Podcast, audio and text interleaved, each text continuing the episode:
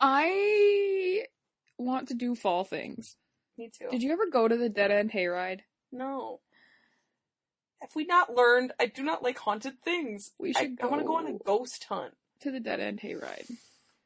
I do not like those, like, haunted houses. Like, the There's so tourist much attraction-y fun. Things. I would like to just go actually sit in the dark and maybe see and hear real ghosts. Sounds like a good way to get possessed by the devil. Nuh-uh. I'm too Catholic for that shit. No! No! I mean, maybe!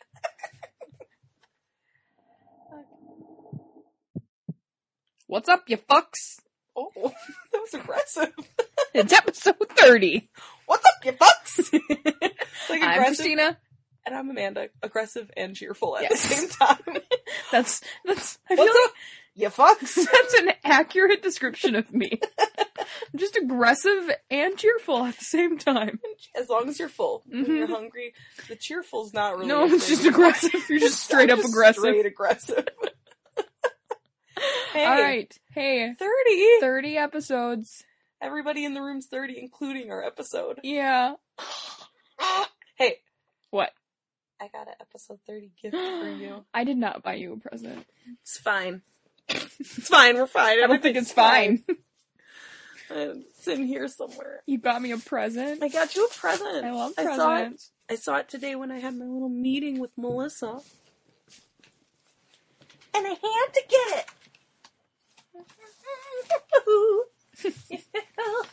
Not tuna. You have Not tuna water. In your purse? I always have snacks with me. You just have fucking packages of tuna in your purse? What are you, a cat? They're packs. And no, I'm not a cat.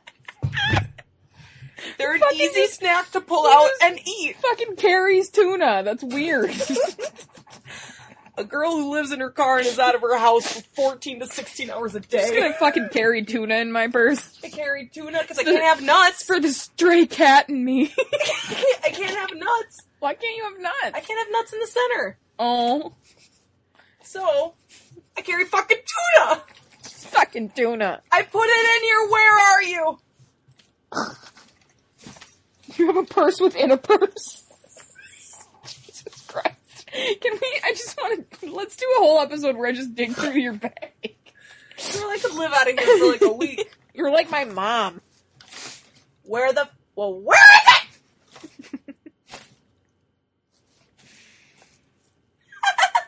It's in the purse. The purse. It's in the Don't purse. Worry, I also it's have the stickers. Oh, those are pretty stickers. And a ruler.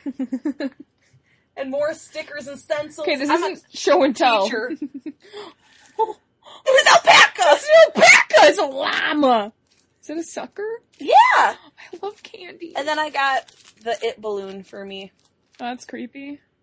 White fruit punch lollipop. Taking that it out was... of the package. It's in another, it's in a package within a package. Yeah, and it was in my purse within my purse. There's so many bags to get to the llama.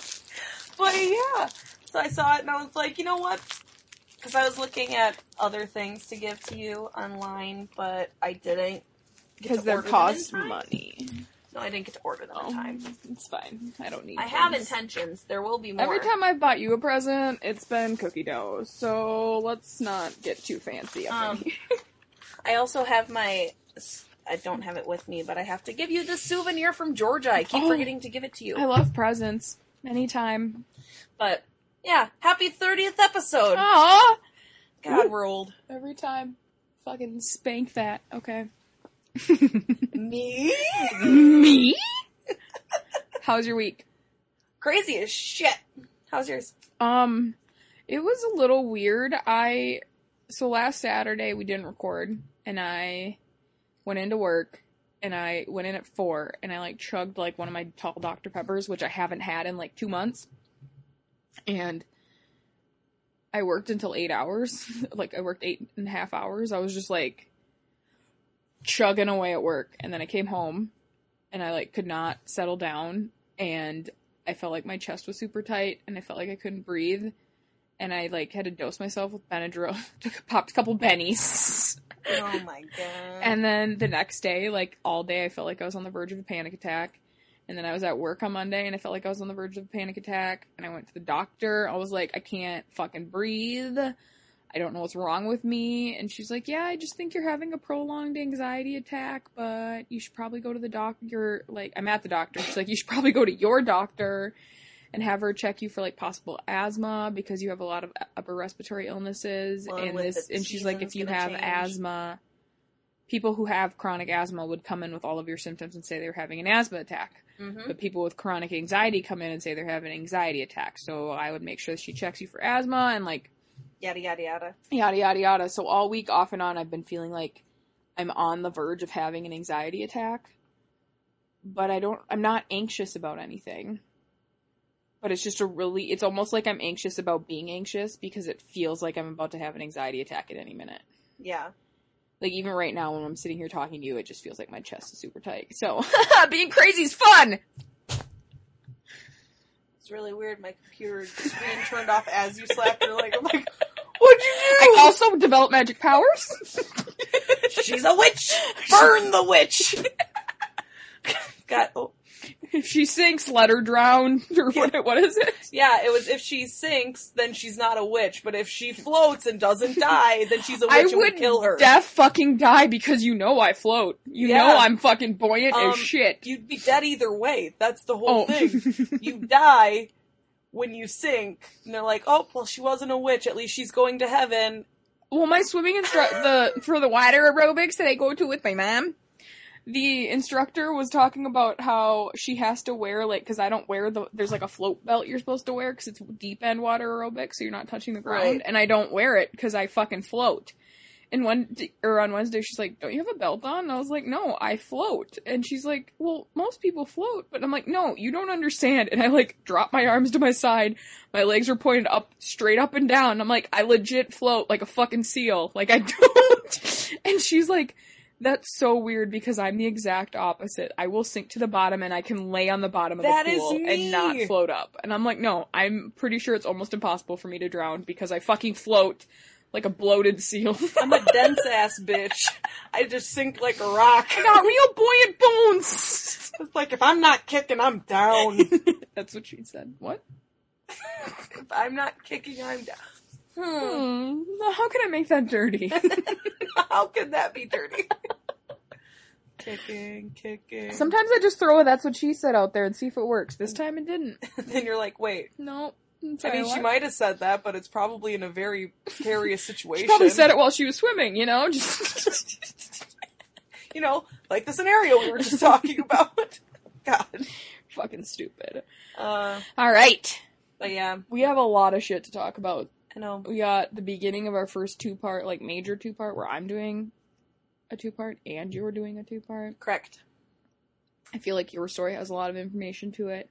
I know mine does, because altogether it's twenty-five pages, so... See, and mine is, is only, altogether is only, like, nine. But it's because I got a lot, I had to, like, scrape it down to the bare bones, and then I have a lot of the information up in the noodle if you have questions about things, because... if I was to go down every rabbit hole in this, yeah, bitch would be like a hundred pages long. Yeah, no, we'll just... So I cut it down to like a storyline type of thing rather than story off of stories. Got it. Yeah. Okay. So should I just dive right into mine? Well, fuck yeah, let's get it. Alright, just fucking do it. I just... just... You gonna jump in? You're gonna develop gonna a... Develop a stutter for a, a minute stutter. And then we'll dive in? Alright. Alright. Right. Alright, uh, I discovered this fuck when I was doing... Fuck is like the word today.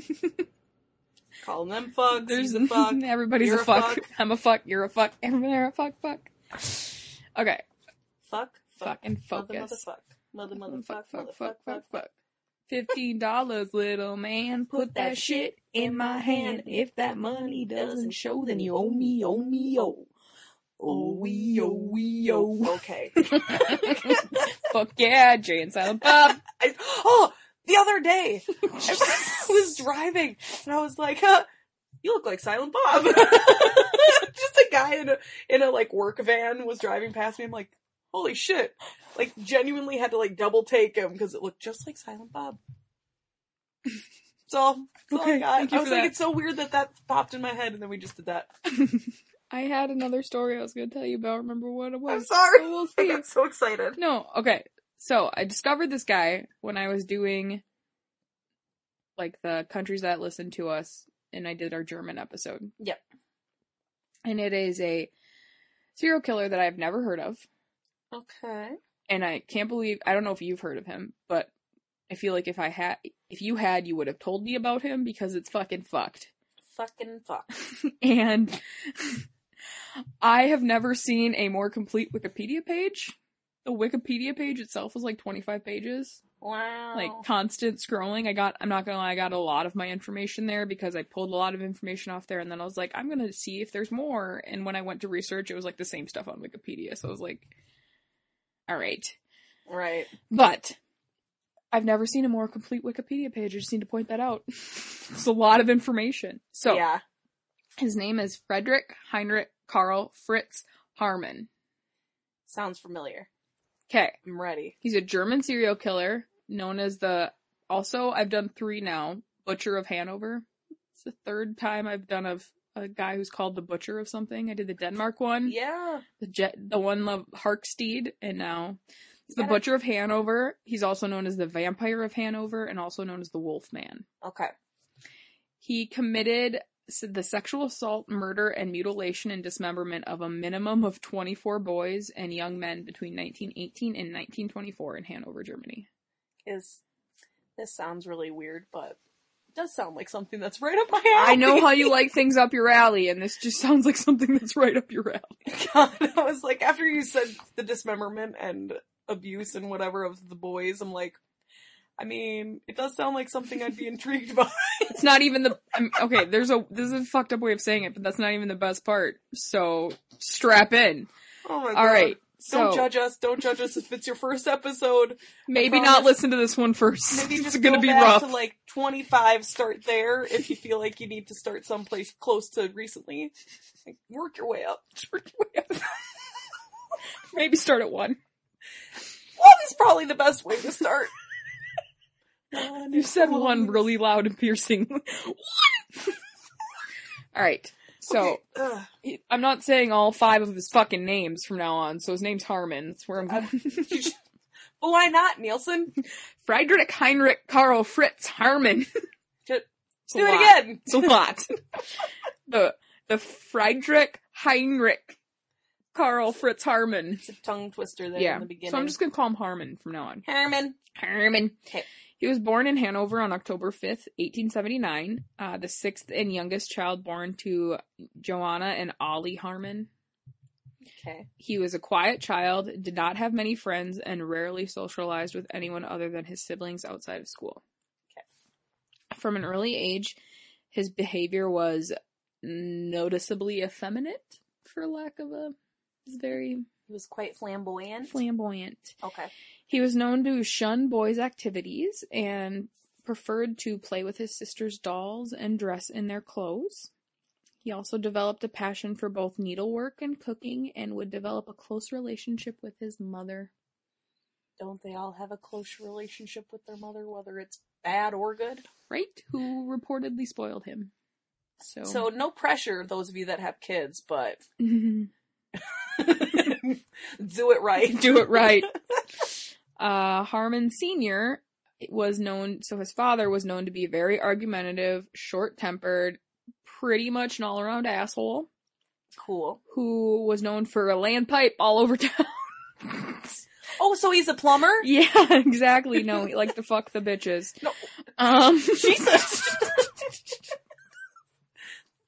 You are aggressive this evening. Uh, during one of the several affairs he had, he contracted syphilis. Okay, good. So he was just a real classy motherfucker. Good, good. Despite being a hard ass, um, he had, who had little time for his children and land pipe all over t- town, his parents would remain together until his mother died in nineteen oh one. Ah. So, that's the life he was living in. The life she was living in. Yes. Uh, in eighteen eighty-six, or nineteen eighty-six, sorry. Wait, no, that's right. eighteen eighty-six. It's like, it's gotta be eighteen, yep. Otherwise he's a hundred and some years old when you say this. uh, Haarmann began his schooling when where he was noted by teachers to be spoiled and basically babied child. He was just kind uh, of... very much my way or I... Yeah. He was also prone to daydreaming and not paying attention. Um, and although his behavior at school was noted to be ex- exemplary, uh, he ba- he did very poorly in school okay. and was below average. Um, and so below average that on two occasions he had to repeat a school year. And oh. this was like in the eighteen hundreds when nobody gave a fuck. for, for real though, this is like the single yeah. room schoolhouse type of time, isn't it? Right. Ugh. Um, it is believed that sometime around the time that Haarmann was eight years old, he was molested by one of his teachers, but they didn't really have a lot of, there wasn't a lot to that story. It okay. just was reported that at some point, um, he was molested. It was never really discussed in detail, though. Once again, the time when people just didn't give a fuck. Mm-hmm. So a lot of times it didn't even come up as more than just a mention. Right. Um, so with his parents' consent, he dropped out of school in eighteen ninety-four. So he was just below, he's about fourteen. Mm-hmm. Um, he then briefly worked as an apprentice locksmith uh, before opting at age fifteen to enroll in military academy in the town of Rieszak? Rieszak?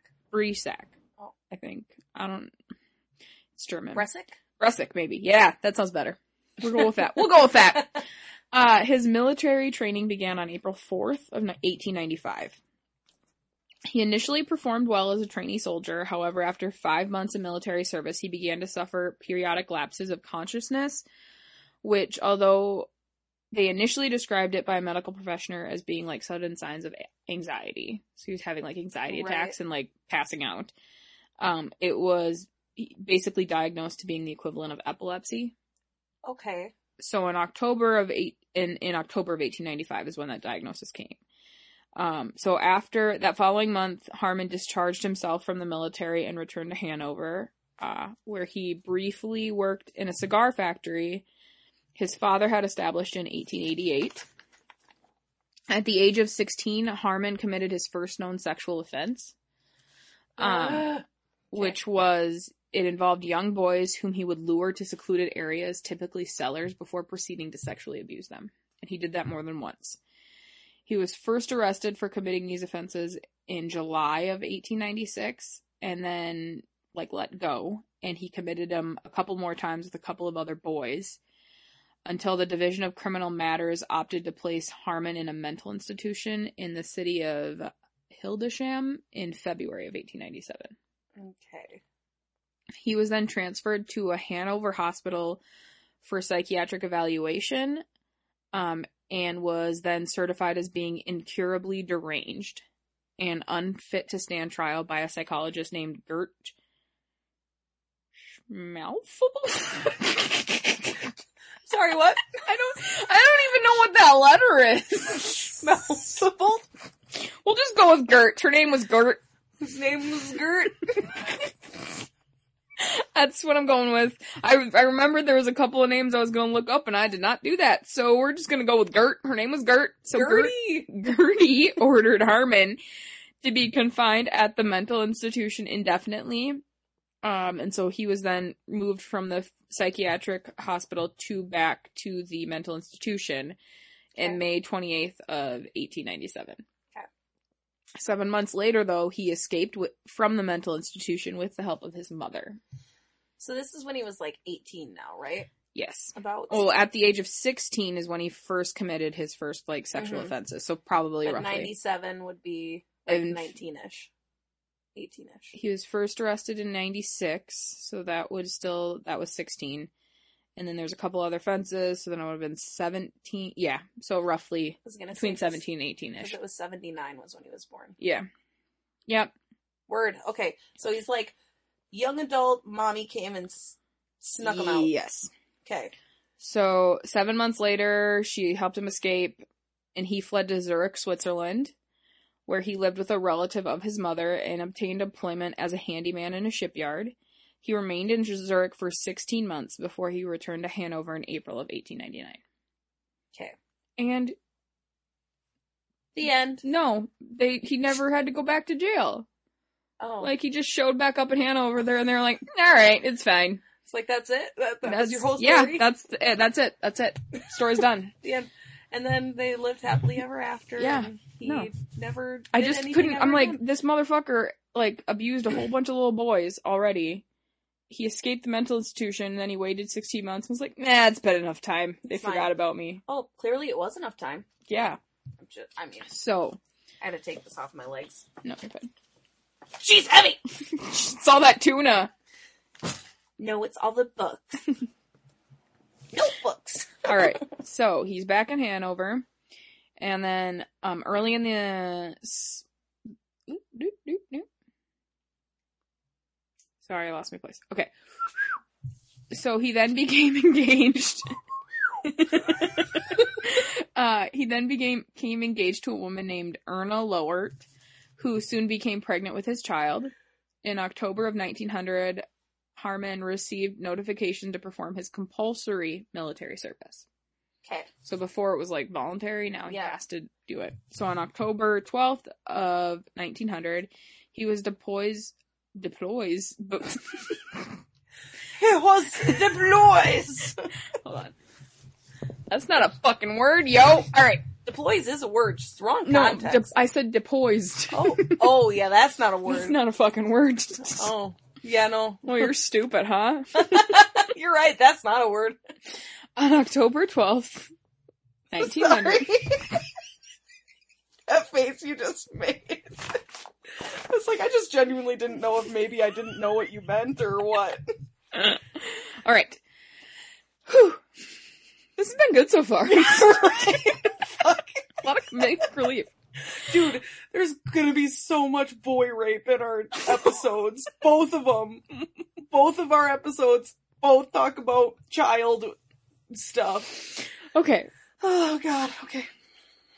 On October twelfth, nineteen hundred, Haarmann was deployed and to serve in the number ten Rifle Battalion. Throughout his service, Haarmann earned a reputation among his superiors as an exemplary soldier and excellent marksman. And he would... later describe his period of service with his battalion as being the happiest of his entire life.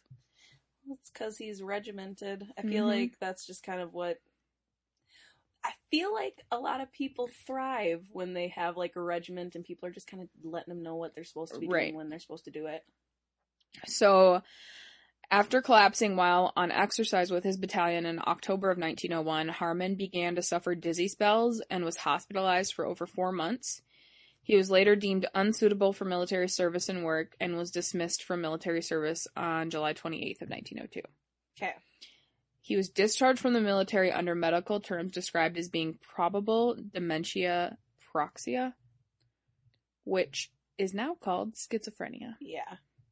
I was like... So there was something wrong up couple, in that old noggin of his. A couple bolts loose, mm-hmm. huh?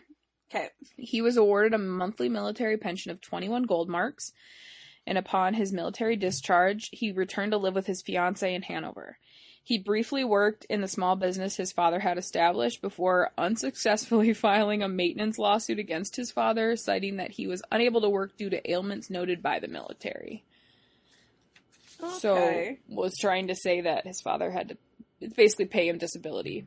Right. Give me monies. His su- his father successfully contested Haarmann's suit, and the charges would be dropped.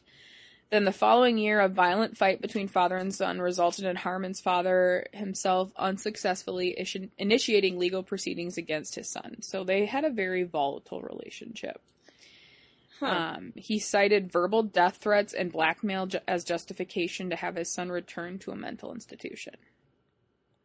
I mean, it sounds like his son probably could use some oh, yeah. help. Oh, yeah. Oh, yeah. Just, uh, well, actually. We're not even into it yet. uh, these charges would also be dropped due to lack of corroborating evidence. Uh, Haarmann was ordered to undertake a psychiatric examination in May of nineteen oh three, and the examination was conducted by Doctor Andre, who concluded that although... morally inferior, Haarmann was not mentally unstable. So he had no morals, but he was sane. But he's fine. So his father then gave him financial assistance, and Haarmann and his fiancée opened a fishmongery. A fishmongery. What's that? Like a fish shop? Is it like a fi- like a market? Yeah. Type of deal? Okay. Like, with fish. I was like, what's a mangery? What's a fishmongery? Uh, Haarmann himself briefly attempted to work as an insurance salesman as well before being officially classified as disabled and unable to work by the government. Okay. Um, as a result, his monthly military pension was slightly increased. The same year, his fiancée, pregnant with his child at this point, terminated their engagement. Oh. Um, according to Haarmann, this ultimatum occurred when he accused his fiancée of conducting an affair with a student. As the fishmongery, though, was registered in her name, Erna Haarmann, or, sorry, Erna told Haarmann, because she was a badass bitch, to get the fuck out. It's like, dude, this so is on Haarmann's, my dime. Haarmann's father gave them the money yep. to start this, but it was in her name because he was fucking crazy and disabled. Mm-hmm. That so then, it, yeah. when she was like, mm, yeah, you can get the fuck out. Right. And, uh, just simply ordered him to leave the premises. Bye, bitch. Yep. Boy, bye. I'm a hundred percent that bitch. Lizzo! Uh, for the next decade, Haarmann primarily lived as a petty thief, burglar, and con artist. Alright. Gotta All right. make a living somehow. Yes. So, we're in, we're now into nineteen oh five. Okay. nineteen oh five, he's in his, what, like, late twenties? Yes. And he is now kicked out of the fish mart? Yes. And is being a petty criminal to live? Correct. Okay. So he served several short prison sentences for offenses such as larceny, embezzlement, and assault. On one occasion, when working legitimately as an invoice clerk, he became acquainted with a female employee with whom he would later claim to have robbed several tombstones and graves with. Okay. Between nineteen oh five and nineteen thirteen, he was never charged with these offenses. However, due to other petty crimes, Haarmann spent the majority of the years between nineteen oh five and nineteen twelve in jail. Okay. In late nineteen thirteen, he was arrested for burglary, and a search of his home revealed a hoard of stolen property linking him to several other burglaries. Despite protesting his innocence, he was charged with and convicted of several bur- uh, a series of burglaries and frauds, and he was sentenced to five years in prison for these offenses. Hey guys, but I, I didn't do it. But you, so that's a theme you'll find. Yeah, I. I know it's I know it's in my space, like where I live and where I stay, like, but I didn't do it. Yes. Okay. So he was in prison, and then World War One broke out. Okay. And due to compulsory conscription resulting from the outbreak of World War One, Germany had a shortage of available domestic manpower. So in the final years of his prison sentence, he was permitted to work throughout the day in the grounds of various manor houses. Oh, so kind of like how women took over the mm-hmm. took over. But the he's a prisoner convicted of burglary, and they're like, "Yeah, go work in these rich people houses." That's fine, it's fine. But it wasn't um, his, Nielsen. Right? He didn't do that. And then he was sent out to work each at the beginning of each day with instructions to return to the prison at the end of the day. Upon his and he, which he did. So then upon his release from prison in April of nineteen eighteen, Haarmann initially moved to Berlin before he returned to Hanover, where he lived with one of his sisters before renting a single-room apartment in August of nineteen eighteen. Okay. And so it begins. Dot, dot, dot. Dot, dot, dot.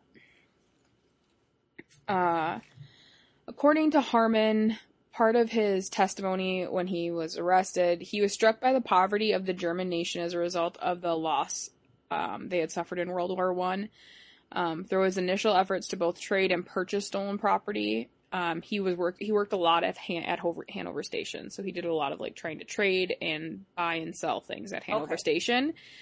Um, but there was no real legitimate jobs. Everybody had, was in poverty. Mm-hmm. Um, and I'm sure there were legitimate jobs, but none he was interested in. Right. So Haarmann, through these kind of ill-gotten gains and things like that, established several criminal contacts with whom he would trade in contraband property, and then he would immediately kind of revert it back into the criminal life. However, okay, because of the poverty, um... many basic commodities became increasingly scarce and expensive to purchase, fueling an increase in crimes such as theft, assault, murder, in addition to a significant increase in black market trading. and due to the police or the peace treaty that Germany signed in nineteen nineteen, Germany, nineteen nineteen, Germany had no army and was forbidden to participate in any arms trades. Interesting, okay. So, its police forces were badly paid and overstretched and had limited resources at their disposal. Um, so police were very welcoming of assistance and informants from the criminal underworld. Okay. So despite police knowledge that Haarmann was both known a known criminal and a known homosexual, which was illegal and punishable by imprisonment in I Germany. Can't, I mean, everywhere at some point had, like, laws like that on the right. book, which is just fucking ridiculous and unbelievable to me. But I know. I anyway, that's every one time of the I parts... hear something or read something, I'm like, oh my, I it's can't even illegal imagine. In Russia. Yeah, I know. I can't even imagine. Fuckers. Stupid. Okay. So, despite the police knowing this, Haarmann gradually began to establish a relationship with Hanover police as an informer, largely as a means of redirecting the attention of the police from himself in his own criminal activities and to facilitate his access to younger men. Maybe this is where the dot, dot, dot starts. Mm-hmm. Dot, so dot, by dot. nineteen nineteen, he is known to have regularly patrolled Hanover Station and to have provided police with information relating to Hanover's extensional, extens, extensive criminal network. I was combining extensive and criminal to extensional. The extensional network. Of... Yes, the extension. Ex- fucking A, you know what I'm trying to say. Existential? Nope. Extensive criminal network. So with the cooperation of several police officers, he devised a ruse where he would offer to a fence, to fence or store stolen property at his premises, then pass the information to police, who would then raid his property and agreed to arrest the contacts, but they would also arrest him. Okay. So, to remove any suspicion, and then they would basically release like him. False arrest. Mm-hmm. Okay. And then they'd release him. That way they can still use him as an informant, because they think they he got arrested and somehow... Yes. Okay. And on numerous occasions, he is known to have performed citizens' arrest oh. upon commuters for offenses such as traveling on forged documents. So as a result of these activities, police began to rely on Haarmann as a reliable source of information regarding various criminal activities in the city, and he was allowed to patrol Hanover Station largely at will with no no one sur- supervising him. Okay, so that's... He basically had free reign to kind of do whatever the fuck he yeah, wanted. That's how he used that authority. And it was basically, he set himself up to have the perfect hunting grounds. Yeah. Or what he wanted. Yeah, it's like a... Okay, so this reminds me of a combination of Andre Chikatilo and um, Dean Corll. Dean Corll, they had a very, very sparse law. Like, everything was... There was, like, a handful of investigators for things, you know? It was a large city. And then, like, Andre Chikatilo always used to sit around the train stations and pick off the kids that were traveling on mm-hmm. their own. Yeah, that's, that's what it just what it, it's what it reminds me of. Very similar to that. Ugh. So, between nineteen eighteen and nineteen twenty-four, Haarmann is known to have committed at least twenty-four murders. Although he is although he is suspected of murdering a minimum of twenty-seven. Okay. All of Haarmann's victims were males between the ages of ten and twenty-two, uh, the majority of whom were in their mid to late teens. The victims would be lured back to one of his three addresses in which Haarmann is known to have resided throughout those years. He's known to have killed upon the promise of assistance, accommodation, work, or under the pretense of arrest. Um, let's see here. Ted Bundy style. Yes. At Haarmann's apartment, the victim would typically be given food and drink, lulling them into a feeling of safety before he murdered them. Um. Haarmann's first known victim was a seventeen-year-old runaway named Friedel Roth. When Roth disappeared on September twenty-seventh, nineteen eighteen, his friends told police he was last seen with Haarmann, who at the time was time of this first known murder resided in a single-room apartment. Under pressure from Roth's family, police raided Haarmann's apartment in October of nineteen eighteen, where they found him with a semi-naked thirteen-year-old boy. He was charged both with both the sexual assault and battery of a minor and sentenced to nine months in prison. He would later, Haarmann would later state to detectives at the time of his arrest, they would, mm-hmm. he would tell them that if they had searched his apartment, the head of Friedel Roth was wrapped in a newspaper and stowed behind his stove. Oh my gosh. He avoided serving his sentence throughout nineteen nineteen.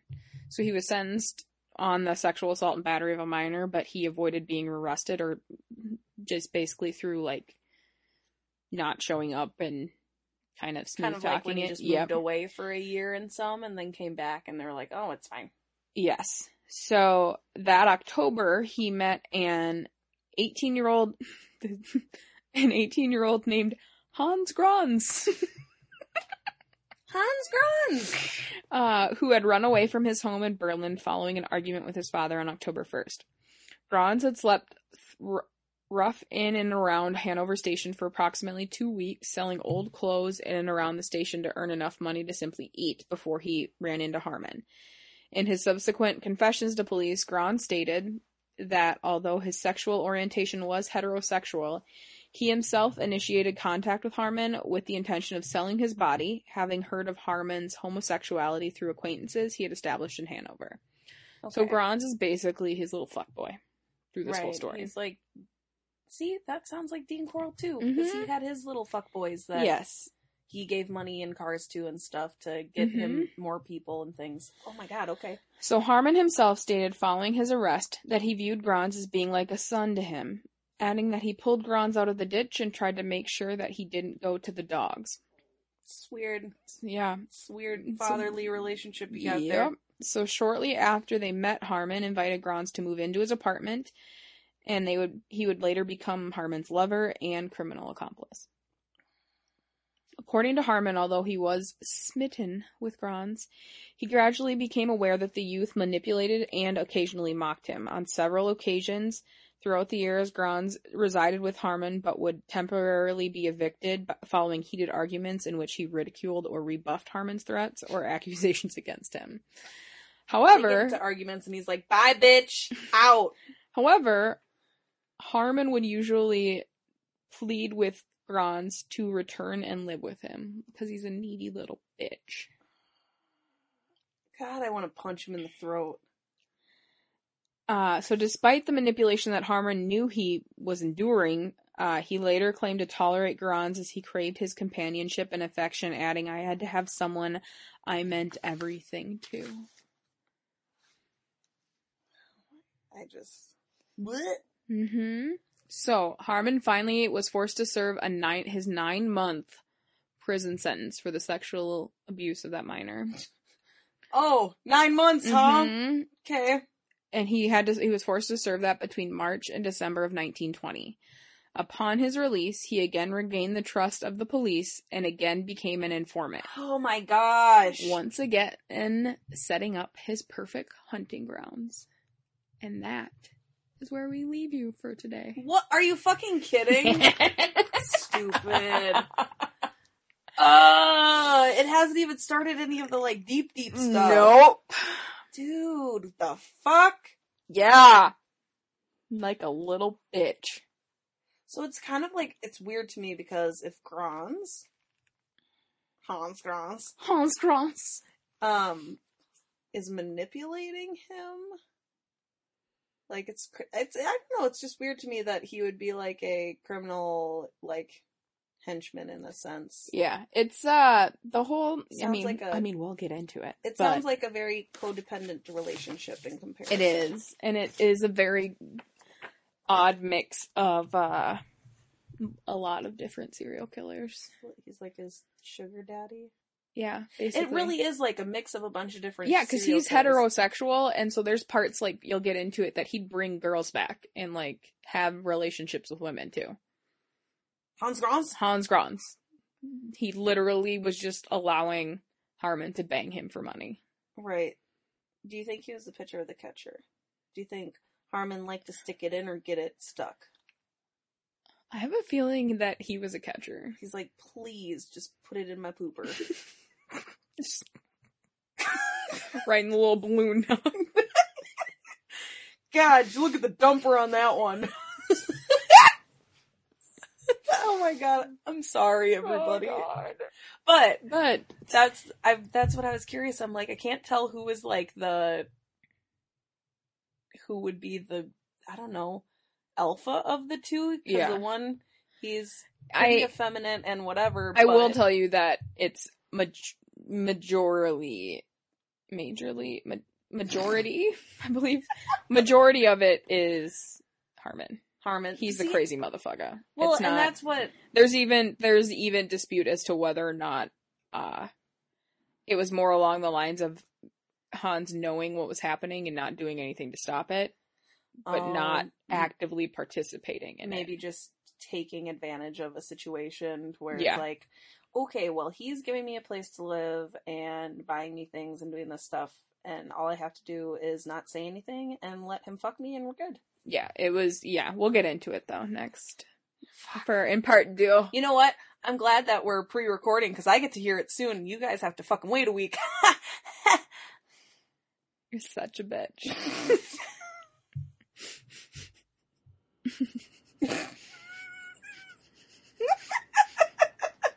It made me giggle. It's so dumb, but I love it. I remember what I was going to tell you. What? Should it be on the recording? Yeah. Okay.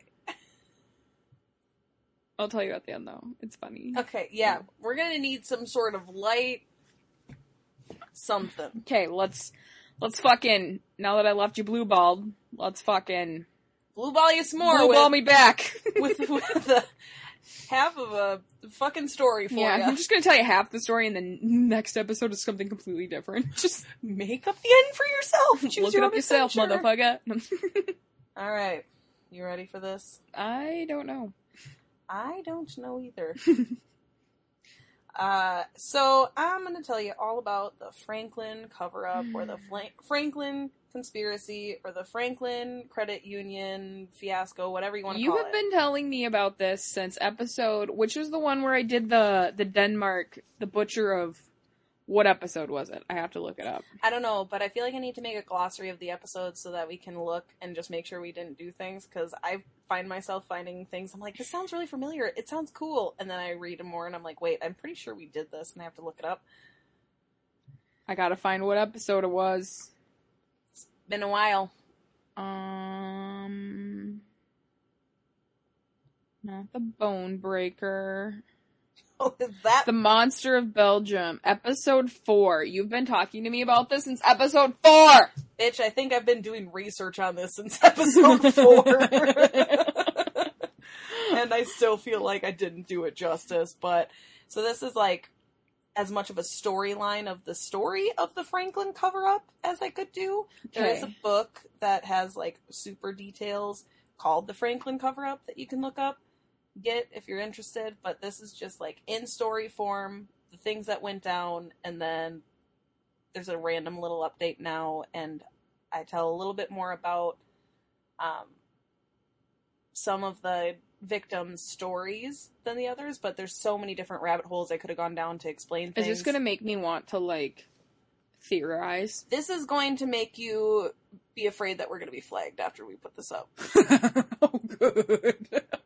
Because those. It's one of those things that every time I looked anything up, nothing would come up. I would have to go into, like, wording things a certain way and doing really specific parts of the story and not just straight this Franklin Credit so like, like, Union. Legit a cover-up. Yeah. Oh, I'm so excited. Yeah. I mean, I think it is, and as far as, like, everything points, points that it is, let's start. Okay. This conspiracy is about a child sex abuse case based in Nebraska. Of all places. Fucking Nebraska. It has nothing. Um, and it centers... Just fucking re- molesters, apparently. Right? Um, Sorry for all of you in Nebraska. I'm just kidding. It's... But I'm There's just nothing saying, funny about molestation. Ma- molestation. Molestation. Anyway, so, and it's based around a man named Lawrence King Junior, a k a. Larry King. So, not Suspenders not the crypt, Larry King. Crypt Keeper Larry King. Yeah. But the, um, how this, old is he? Like nine thousand sixty-two? He's gotta be. It's he like looks his like, ghost He looks still like hosting. The Crypt Keeper. Um, like, they've just, like, propped him up with, like, toothpicks. But this is like Larry King is one of the um, is a Republican African American, like he's lower government, mm-hmm. but he is the one who ran the Franklin Credit Union in Omaha, Nebraska. Okay. He was also the head of the Black Republicans of the state, and being a prominent politician and person in state, he sang the national anthem at the Republican National Convention two times. Okay. Yeah, so he, like, is a person that is known. Got it. In the seventies and eighties, Larry King ran the credit union and basically pulled a Ponzi scheme. So he ended up stealing about forty million dollars from this credit union, at least stealing quotations around that. Um, from people that had invested in it. Ah, uh, fucker.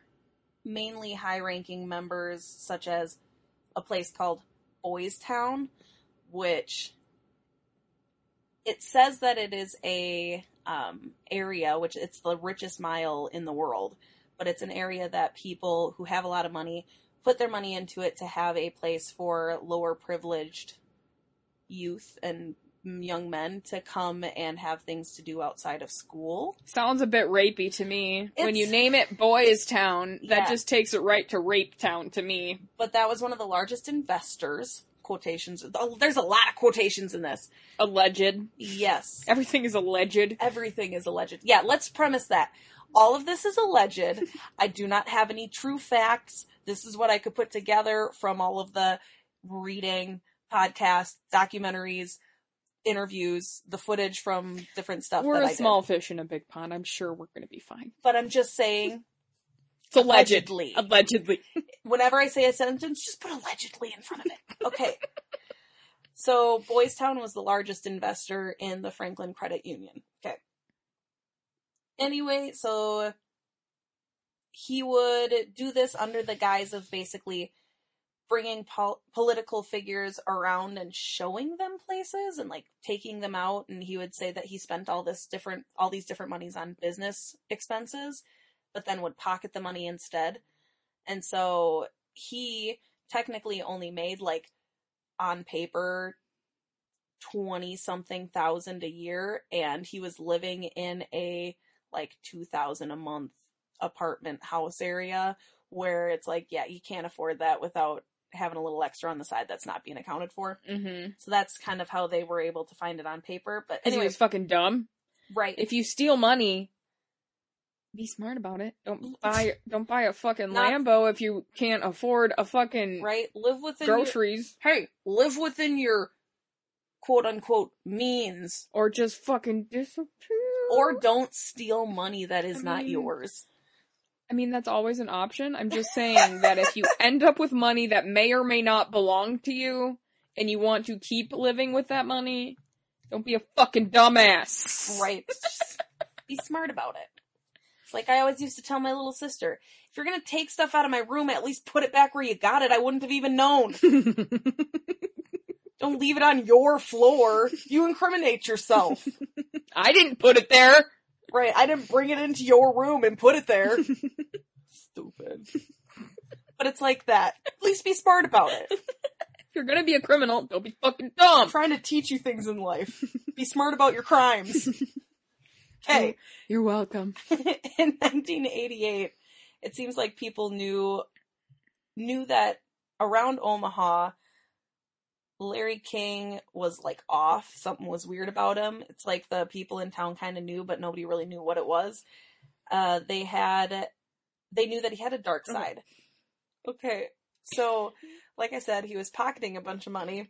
Okay. And it wasn't, he, like you said, he wasn't being very careful about it. He was living with, outside of his means. He was upgrading things in his office and property. In fact, he had put a bedroom into his office with a locked door and no entry unless you were invited or friends.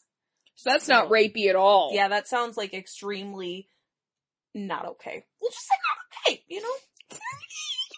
Fucking shit. Um, so Larry King had what one would call a partner in crime, Craig Spence, who was a correspondent for A B C in Vietnam, who was known to um, do a lot of blackmailing in Japan after Vietnam, basically being like, I have all this on you, because he lived in Washington, had a mansion, and he had bugged it. And oh. so he would have these highfalutin people come, and they'd talk about their shit, and then he'd be like, hey, guess what? Motherfucker. I know all this stuff. And so he... So and he then, was a real swell guy as well. Right. So Craig Spence was arrested in nineteen eighty-nine for, I don't know why they, like, specified this, but homosexual prostitution scandal. Um... having to do with the Reagan and Bush, Bush administrations. So officials from these different parties allegedly took part in this prostitution ring where two of the sex workers claimed to have entered the White House at some point. Okay. Um, Spence was arrested and went to jail for this. Well, he was supposed to go to jail, but he committed suicide. Oh. And they call it getting suicided. So this oh. is like a thing. So he committed suicide. Some of the people in this got shot twice in the head, and then they called it a suicide. Yeah. Bitch, I'm telling you. Okay, anyway. So once... You're getting off topic. Okay, so back to Boys Town. I don't want to go to Boys Town. Can let's... we just make that clear that I don't want to go to Boys Town? Let's go to Boys Town. I don't think the boys wanted to go to Boys Town. Anyway. That sounds like a metaphor for raping boys. Let's go to Boys Town. Right. I don't like it. So, the two guys that said that they had gone into these governmental buildings and been places, mm-hmm. um, one of which was Paul Bonacci. Okay. Okay. Who would have been fifteen at the time that he alleged the tours of the White House happened. Bonacci is... So wait, one- pause. I'm sorry. I just want to make sure I'm understanding this. Okay. So the prostitution scandal mm-hmm. was that Spence brought prostitutes into the White House for yes. people in the White House? The scandal, yeah, but because there wasn't any, like, names of who it was, he was just the one who brought them there. He was part of the ring. Right. The sex ring. And it was two boys? It was two, underage. Like, teenagers, yes. And they were prostitutes for people in the White House, basically, like, yes, for the president. What, this is what or... was claimed by, okay. um, because Paul Bonacci is actually the one who kicked off the investigation into the Franklin Credit Union, because he spilled his guts, basically, and told everything. So okay. Bonacci was kidnapped at the age of six from a relatively normal household, it seems like. I didn't find anything weird about it. Mm-hmm. And was put into this, into sex slavery, which he was in from six to nineteen. Jesus. So he was in this um, sex ring. Again, allegedly, this is his story. Mm-hmm. I'm not, like, saying it's for sure true, but it sure fucking seems like it. Um, trigger warning. We're just going to go ahead and say that before we get into What did things. I say about wanting to go to Boys Town? I don't want to. Uh, too bad. Um, so there will be some graphic content, because I do quote some of his, some of his testimony. Um, I cut out some of it because it's too much and it's just unnecessary. You know what I mean? So, but most of it, I, I do quote some things that are very, very uncomfortable. So, this is why I had nightmares, so enjoy. Bonacci was testified that there were parties. We're going to call them parties. I call them gatherings, because that's a fucking, no. Parties sounds too cheerful. Orgies? Um, with, orgies. Well, I feel like an orgy, I feel like there's a lot of involuntary type of things happening that, to call it anything that could be a voluntary thing. Um... would take place in D C, where senators and congressmen were present, and would take would take place after political gatherings. So he's saying that there are these after parties where they would, some of the people would stay that were there, and they would bring in these, like, child sex slaves, basically, that would come in, and they could basically just do whatever to them. Okay? Um, no. No. No. No. Uh, there, he said there would be kids that just would get passed around um, as if they were sex toys to these men, young boys and girls. Some of the people that were there wouldn't be doing anything, but because they were there, they had to keep their mouths shut, and they, or they wouldn't, they would get blackmailed into not being in, you know, going to jail themselves. Uh, I'm sorry. I'm just, I'm going to like, try not to like giggle through this because I'm so nervous. It's nervous laughter. It's not because it's funny. Yeah, no. Um, a good amount of the adult men would partake in the pedophilia though. Bonacci also stated that he met some people that I don't feel comfortable naming because I don't want to. And then he trailed off, and the judge asked him, "Are you scared?" And Bonacci said, "Yes." Bonacci also said that they would be threatened with guns, having a gun barrel once shoved into his mouth, um, that he would have, the, oh, that they would have the men and sometimes other boys rape him. So they would like force them to do it to each other too. And like, yeah, all sorts of gross stuff. I know this wasn't a visual platform. I know your, your, your poor face. I don't like this at all. Yeah, I, I have now you. Put my hood up like I'm watching a horror movie. I was like, what did I say? I said you're gonna fucking hate this. I don't fucking like it. Not. A, I don't want to play anymore. They would beat him, and but only do it in places where they could cover it with clothing, so there wasn't any suspicion by anybody outside when they're transporting things, things being kids and people. Um, he would also get burned, and he once had his fingers broken, he said. Uh, he also said that there were things similar to a cattle prod that they would use, and they would actually, like, stick it in his rectum and shock him. Um, and all of, all of this was done at the direction or with Larry King knowing. Okay, so he is, like, the spearhead of this organization. I'm fogging up my glasses right now. I know. Oh, honey, we're only on page two. I don't... Why do you do this to me? Because it's called I'm Sorry What the Podcast. I'm not going to tell you about roses. Well, mm-hmm. Roses... Hey, I'm sorry. You don't know. Maybe they're interesting. Have you Googled roses? I'm sure they are interesting, but I doubt there's many, like, really weird subjects about roses to talk about. Either way, Larry King would fly these children all over the country to these gatherings, and he was present at almost all of them. He would have receipts for these flights, which, who fucking leaves a paper trail? Because he's not fucking smart. We've already right. established that. And nearly every single time, there would be five to eight unnamed passengers, because you're supposed to name the passengers, but they would... It was just, like, passenger one, two, three, four, or five, and then it would be, like, the name, his name, and whatever, so they could get the okay. Because they were private planes, mm-hmm. because, you know, he had all the money in the world at his twenty thousand a year job. Right. There were over two hundred of these receipts that would have those unnamed passengers on them. Okay. Bonacci names... names many politicians in his accusations, one being Barney Frank. I don't know if you know who he is.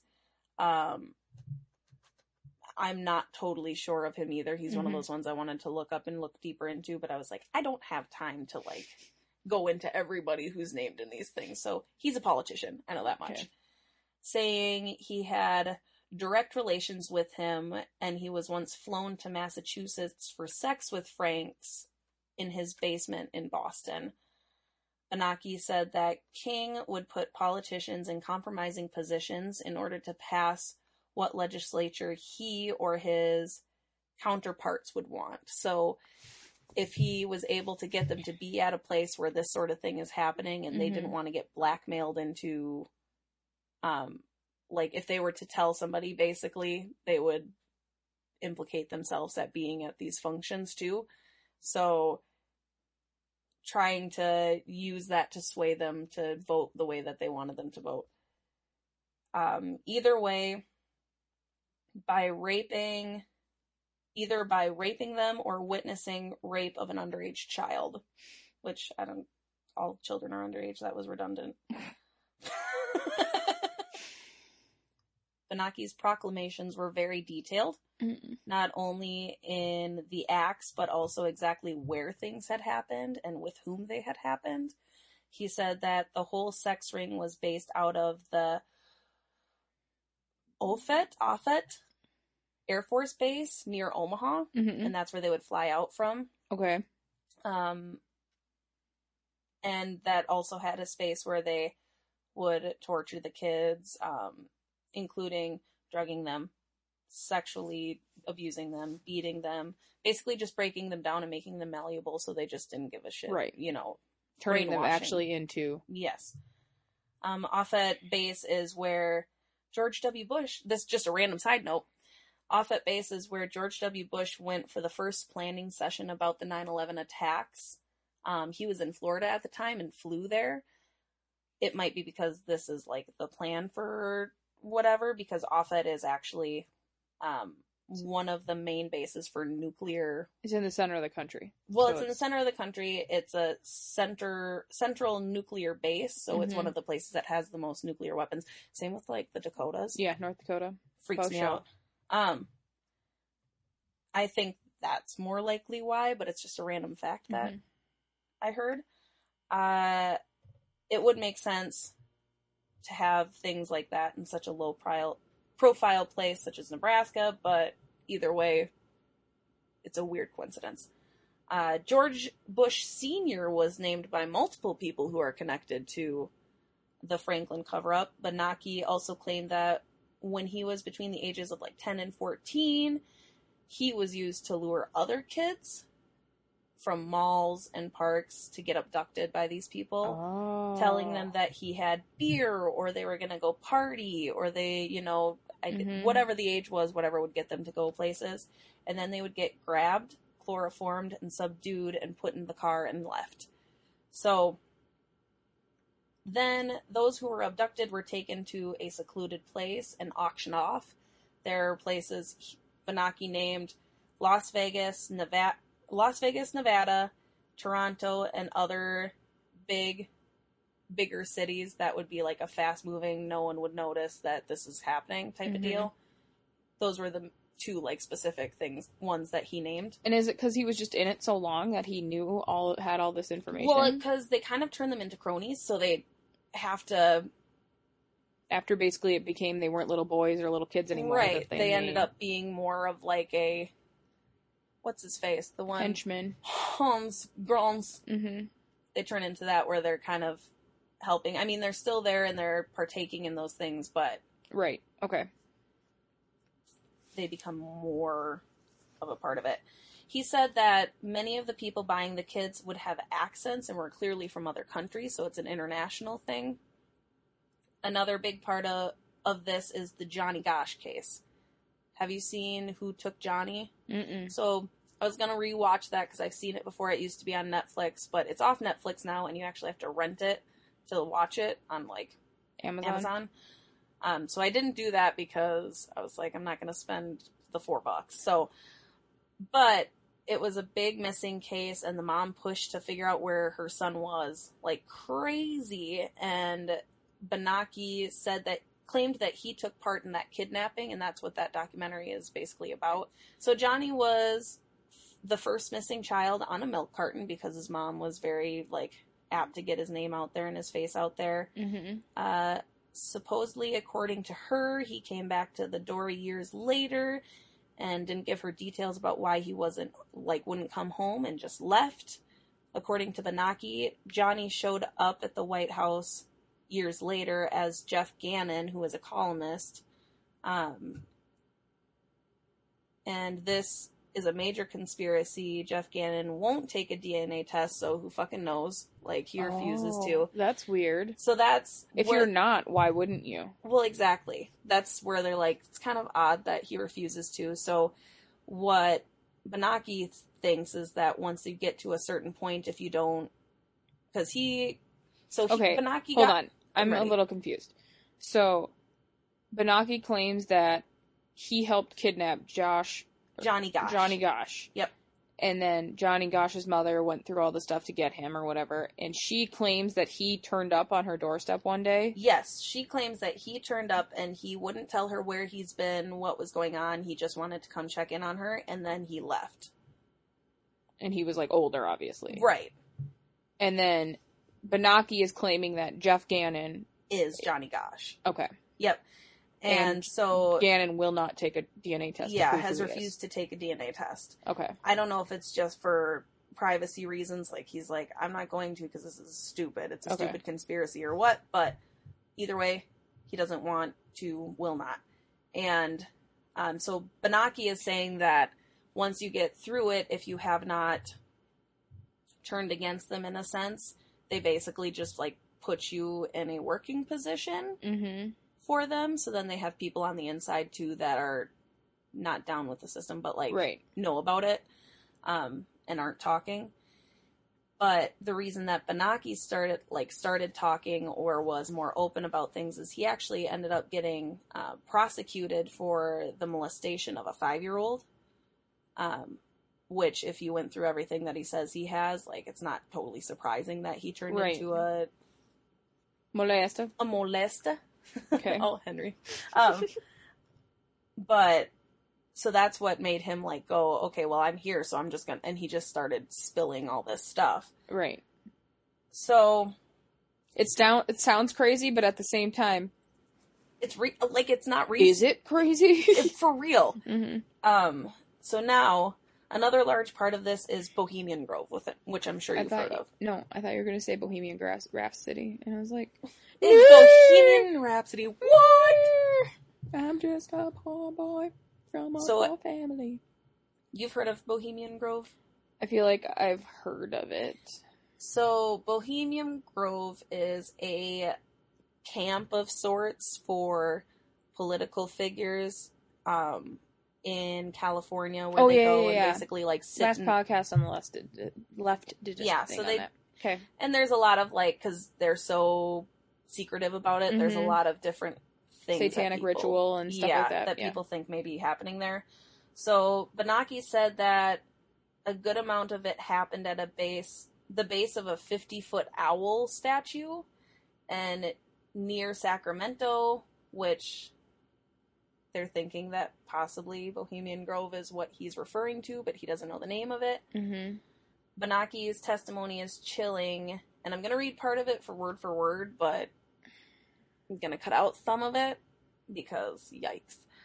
Um, and I listened to, like, a lot of this, and when Chris came over this week, I was like, do you mind if we watch, like, a documentary on this just so I can continue getting my research done? And, you know, it's like, sure. We started, it wasn't a documentary, it was just, like, him getting interviewed, and we're, like, listening to it, and I'm like, we're going to go ahead and turn this off because... I don't need you to hate me after this for having to listen to this, because I listened to a, probably a good, like, almost two hours worth of interviews with him, and it makes me want to throw up, so. I don't like it. Strap on! I mean, in? No! So this quotes, Bonacci says, "There was a cage with a boy in it who wasn't wearing anything. They told me to fuck the boy and stuff. At first I said no, and they had a gun, and they put it to my balls, and they said, do it or you lose them. He, or we did the, and that's where I kind of cut some of the stuff That's fine. Out. I'm, I'm um, perfectly okay with you. To the boy for like thirty minutes or an hour when a man came in. He grabbed the boy and he started fucking him." Yeah, he's very like mm. to the point, straight, graphic. I don't like this. Then he goes into detail about some of that, and I just kind of cut that out. The boy screamed, and the man was forcing his dick in the boy all the way. The man tossed the boy right next to me to the side and grabbed his gun and blew his head, the boy's head off. He then talks about how he was forced to do things oh with the boy's God, dead body, no. which I'm not going to detail. Uh, they had... been filming it, they cleaned us all up, and they took us to a house. They had a had the film playing, or they had the film and played it. As the men watched, they passed Nicholas and I, which was another boy, Nicholas and I around as if we were toys and she- sexually abused us. They made Nicholas and I screw each other. He then talks about how the dead, how he had to humiliate the dead boy with his severed penis. Um, oh, no. I didn't want to write this because because the men forced me to bite the boy's penis and balls Dude, off. No, don't say that. Oh and I was God. in that house for five days. And that's where I'll stop. Yeah, please do. But it's for real. This is like hours of stories like this where it's detailed to where it's like, how do you think of that shit? Like different people too, not just him. Yeah. It's him, and then there's um I'll get to the more the other people. There are four people that actually talked. Two of them which were killed are dead. Mm-hmm. Um and the other one is in prison for like twenty-five years for perjury. Mm-hmm. Yeah, so we'll just we'll get into it. So he also said that they stopped in Las Vegas, and they, and the person they picked up that had filmed the whole thing was Hunter S. Thompson, which is an American journalist mm-hmm. and writer. This, I just kind of put quotes in there in case people don't know. This and everything else was not verified. So again, allegedly, this is what right. he said happened. The investigation... They very, um, the very first case to implicate Larry King was that of Nellie and Kimberly Webb in nineteen eighty-five. Okay. So they were the first people to talk about it before Bonacci when he got in trouble. Okay. In eighty-eight. So Nellie and Kimberly detailed a massive child sex and pornography operation that was being run by a Mister Larry King, as they said, mm-hmm. and had close ties with Congress and even the White House. Nellie alleged that at these gatherings, she would sit naked or in underwear, looking pretty and innocent, quotation, and guests would be allowed to perform whatever acts they wanted to as long as there wasn't penetration. And she would have been fourteen at the time of this happening. She claimed that she met many high, high figureheads of the government. Majestic twelve, you ever heard of it? Mm-mm. So that's another governmental, like, group. But she said that that was very closely tied to the Majestic twelve. Okay. What's then, the Majestic twelve? I would have to look up for details. It's a government group of, um, similar to, like, a Bohemian Grove type of oh. thing where there's, it's secretive, or, like, Skull and Bones, or, like, that you got sort of it. Thing. Okay, got it. Um. Oh, look at the babies who came down to visit us so they could, so I had to cuddle Peppa Puppy. I'm sorry. I'm trying to just get through this so I don't I know, have to think about it anymore. I know, but it hurts my heart, and then these happy puppies came just to make it better. This has been my life for the last how okay. long. I'm like, let I'm me sorry. just get it out, Pause. and then I can vomit word. And then, well, shoot, we're good. Okay. You sure? Mm-hmm. Sniff, sniff. We're good. Then a man named Rusty Mel- Nelson came into the picture. Okay. Rusty was implicated by a mother who that said that he had tried to get her daughter to take naked pictures for him. Uh, investigators searched his apartment and found many images of child pornography. Uh, when investigators looked into this man a bit more, they found that his rent was being paid for... by none other than Larry King. Dun, this is dun, what I mean. Dun. All these things are tied together, and it's hard to not think that they're... Right. That's so somehow... weird. Yeah. Also, Rusty was hired by Larry King's pers- by Larry King as his personal photographer. Doing, doing this, he was asked to take pictures of certain people... with or around the children that were being abused. Ew. Um, oh, to, for blackmail. Yep. Weirdly, they kept paperwork for all these transactions. Well, receipts, I guess. Right, but it's like for all the photography and stuff, it's like, okay, so where are the photos? Which ones are mm-hmm. yours? That sort of thing. I just think it's weird when you do, don't do like yeah. just straight cash, we'll call it good type of stuff when it's right. nefarious activity. But the next one, also But the next one, Loretta Smith, caught the attention of Officer Carmine, one of the investigators on the Rusty Nelson case, by telling the telling a caseworker that she knows that Larry King supports devil worshipping activities. Mm-hmm. Yep, devil worshipping is part of this too. Satanic, like satanic rit- rituals and stuff? Mm-hmm. Hello, mm-hmm. The years of the satanic panic. Okay. This is the eighties. Everything was fucking crazy. I forgot about the years. Yeah. Okay. Um, you know, like Martin preschool, all that fun mm-hmm. fucking stuff. Loretta said that she started attending these parties when she was about eleven years old. Da, da, da, da, da. It's much more relaxing when you have a puppy in your lap. Oh, good. it's, it's, it's a lot more soothing to me. Thank you. I'm sorry, so but it is. That's it's, fine. I'm, I'm like, I want to just like pile drive through this information so I can just, stop thinking about it. It's very soothing to me to have a puppy to cuddle with while we're talking about this. And I gotta pee. Um. So she has started attending these parties at eleven. The devil worshippers tested her faith. So she was like part of this group, but I don't think she Not realized willingly. How deep it went. You know what I mean? Like she was eleven getting into like But trouble. She wasn't will was she willingly a part of it or did they force her to be a part of it? I I don't know. It's, okay.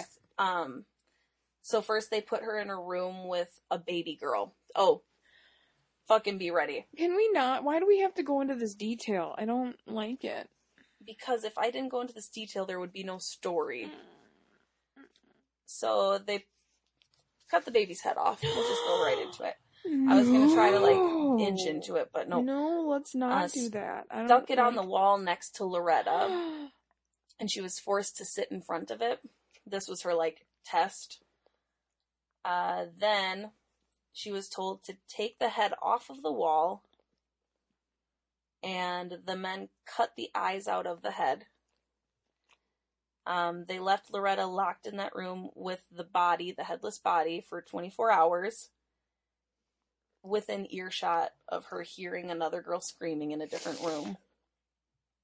When the men returned and told her and that... she's eleven? Yeah. And told her that she had passed the test... Uh, she said that the two men were Larry King and Mister Finch. She doesn't know his actual name, who he is, but he went by Mister Finch. And, but she knew he was a high school principal. Ew. Um, yeah. I don't, this, I... What? I'm sorry, but what are you fucking telling me? There were a lot No! Of- No! No! Right, Clover! No! Oh, thank you. Did you kiss this? No!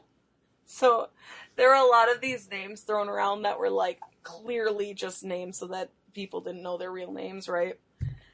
Um, throughout all of these allegations, Lieutenant Wadman, who was the one charge of the, um, the other one that was in charge, not of the bad stuff, but of the investigation, huh, it's so hard when you have all these, like, people that shouldn't be doing stuff, doing stuff, and it's like, is Lieutenant good? Bad? Is this person good? Bad? I don't know. I don't like any of this. Oh, my God. Okay, so Lieutenant Wadman is trying to get things hushed up, so he's the lieutenant at the police department, and he's basically telling everybody not to talk about things. Oh. So he, I mean, he is bad, but he's not, like, in the group. He's not the one that's at the actual he's place. He's probably getting money from the group to keep it shut up. This was a supervising officer who was anti-investigating of Larry King. So either he, he was being blackmailed or he was, or he was getting paid. Yeah. This is going to make, like, make you side-eye every single politic you ever seen. I already seen. do. I know, that's, but I'm like... shady-ass bitches. Uh, and that, my friends... is where I'm going to end it, because we're going to start with the founding of the Franklin Committee for part two. So, just to sum up. Yes, I'm ready. I'm just going to... brief summary. You're going to... Okay, you try to sum this up. You got fucking Larry King, the non-Larry King crypt keeper. Correct. Who is running the Franklin Credit Union. Correct. And with the money he's got from the Ponzi scheme and all this shit that he's doing, uh-huh. he's running a child... Can you stop hitting your head on the table? Child sex ring. Correct. And all this shit is happening with it. And it's mm-hmm. all over the world, or suppose allegedly. Allegedly, yes. And his cover gets blown from that Pence guy, or Spence guy, or whatever, when that, the Bush whatever with the prostitutes in the oh, White yeah. House. Yep. And that's when What's-His-Nuts starts talking. Yep, because Spence got charged and convicted of... Bringing those... The prostitutes... Into the White House. Correct. And then one of those prostitutes, prostitutes. was... Bonacci. Bonacci. Correct. Who spilled the beans. Mm-hmm. And then now we have... Now we have two girls who came out before Bonacci did, but nobody said anything. But the lieutenant was trying to keep yep. it all on the D L and yep. pushing it, silent, quieting it all. Yep, so there were three Kay. girls that came forward, and this lieutenant was like, shh. No! Shh, good pup. Not you. Good girl. Yeah. So, we get into more testimony, because more comes out once the committee is made. Okay. But, thus far, Larry King... Terrible human, lots of government and, like, high-profile people um, are allegedly in on it. And Bonacci is kind of... So, Bonacci is kind of, like, my main thing, because that's where you get all the information, my main person I go to. Okay. But, yep, thus far, just terrible humans doing terrible things to, to kids, and... We're about to get into the investigation on it that... Oh, she's so sweet. The investigation, so... Stop it here so that we... I don't like it. So that we have, like, a decent cutoff and understanding spot. Yeah, okay. It's fucking... It's a lot. It's Homie, a lot. She needs a mint in her dumpster. fucking... Your breath is a dumpster fire. Don't, don't yawn in my face. Shove your head in my armpit. Maybe it'll smell better. Um, eh, I don't like that. I yeah. don't like that at all. Okay. I don't fucking like it, and I'm good. Okay, I won't tell you how it wraps up. No, you have to. It's going to be a short-ass episode with just your second part. I don't fucking want to know anymore. Uh, but to be continued then on episode thirty-one? Episode, what is it? Installment two? Episode thirty-one. Yeah. Part D. Duh. D. Um. Uh, you got? I so, do, I have a funny story. Like, tell me something funny, please. Um, so I went into work today, and a lady at my work was, she's like, do you want to say something really fucking gross? And I was like, yes. Yes. Tell me more. And she... She pulls out her phone and she said, shows me a Snapchat. She's like, just read it. And it's a picture of a dead mouse. And it's, I was putting cl- my clothes in my washer and I felt something in my pocket. So I went ahead and reached in and pulled it out. It's a dead fucking mouse in a pot- her pants pocket. And she's like, I bought those pants four days ago. I took them out of the bag, went, I don't want to wear them, and then put them up on a hanger. And they've been hanging in my closet. Until yesterday when I put them on and I mowed lawn and then took them off and put them in my hamper. And then today I felt something in the pocket and that's when I pulled it out. And she's like, I'm almost eighty percent sure those pants were purchased with a dead mouse in the pocket. Because she's like, I have no idea how it would have gotten into my closet. So unless it crawled into my laundry basket, crawled into the pocket, and died. And fucking died. She's like, and I don't have a mouse problem. Never seen a mouse in my apartment. I was like... Did it smell? Because if it didn't smell, then it was fresh. I. She's like, I tried not to, like... I I pulled it out of my pocket, looked at it, went... Ah! And threw it. Ouch. Okay, sorry. Oh my god, gross. Like, that's fucking disgusting. Yuck. All right. Well, that was a terrible episode that I'm not looking forward to editing whatsoever. I'm just going to go ahead and say again, um, maybe if you're going to tell someone to listen to the podcast, be like, hey, start with one. Never let them start with thirty, because everybody's going to stop listening, because that was, that was dark. Yeah, I don't... I don't we gotta fucking... talk these things out, because that was a lot of child shit, and it's gonna be just more for the next episode. I feel like... Sorry. I feel like I, sh- I should have gone with, like, a... I don't know, like a just run-of-the-mill sex worker it's killer. It's gonna be a real dark God. couple episodes, but then, how about for thirty-two we try to do something... not... Why don't we do something, like, totally different? Mm-hmm. Anyway... We'll talk about we'll that talk. not recording. Thanks for listening. Oh, well, follow us, like us, subscribe oh. to us on at I S W the Podcast on Facebook, Instagram, Twitter. Send us an email at I S W the podcast at gmail dot com. Please rate us and yes. review us. We want to do another video to read our reviews, but it's not really worth doing it if we only have two to read. Yeah, which we do. Two, so thanks two. for the two who did. Yeah. You're the best. You're the business. The bee's knees. And his elbows. His legs and his arms. Sorry, I'm just going into Eminem. Um. That's our cue. Okay. Thanks for listening. I almost said calling. Thanks for calling in. Thanks for calling. Thank you for calling. Long Goodbye. time. Long time listener. First time caller. Yep. Let me talk to you. Oh, fucking no.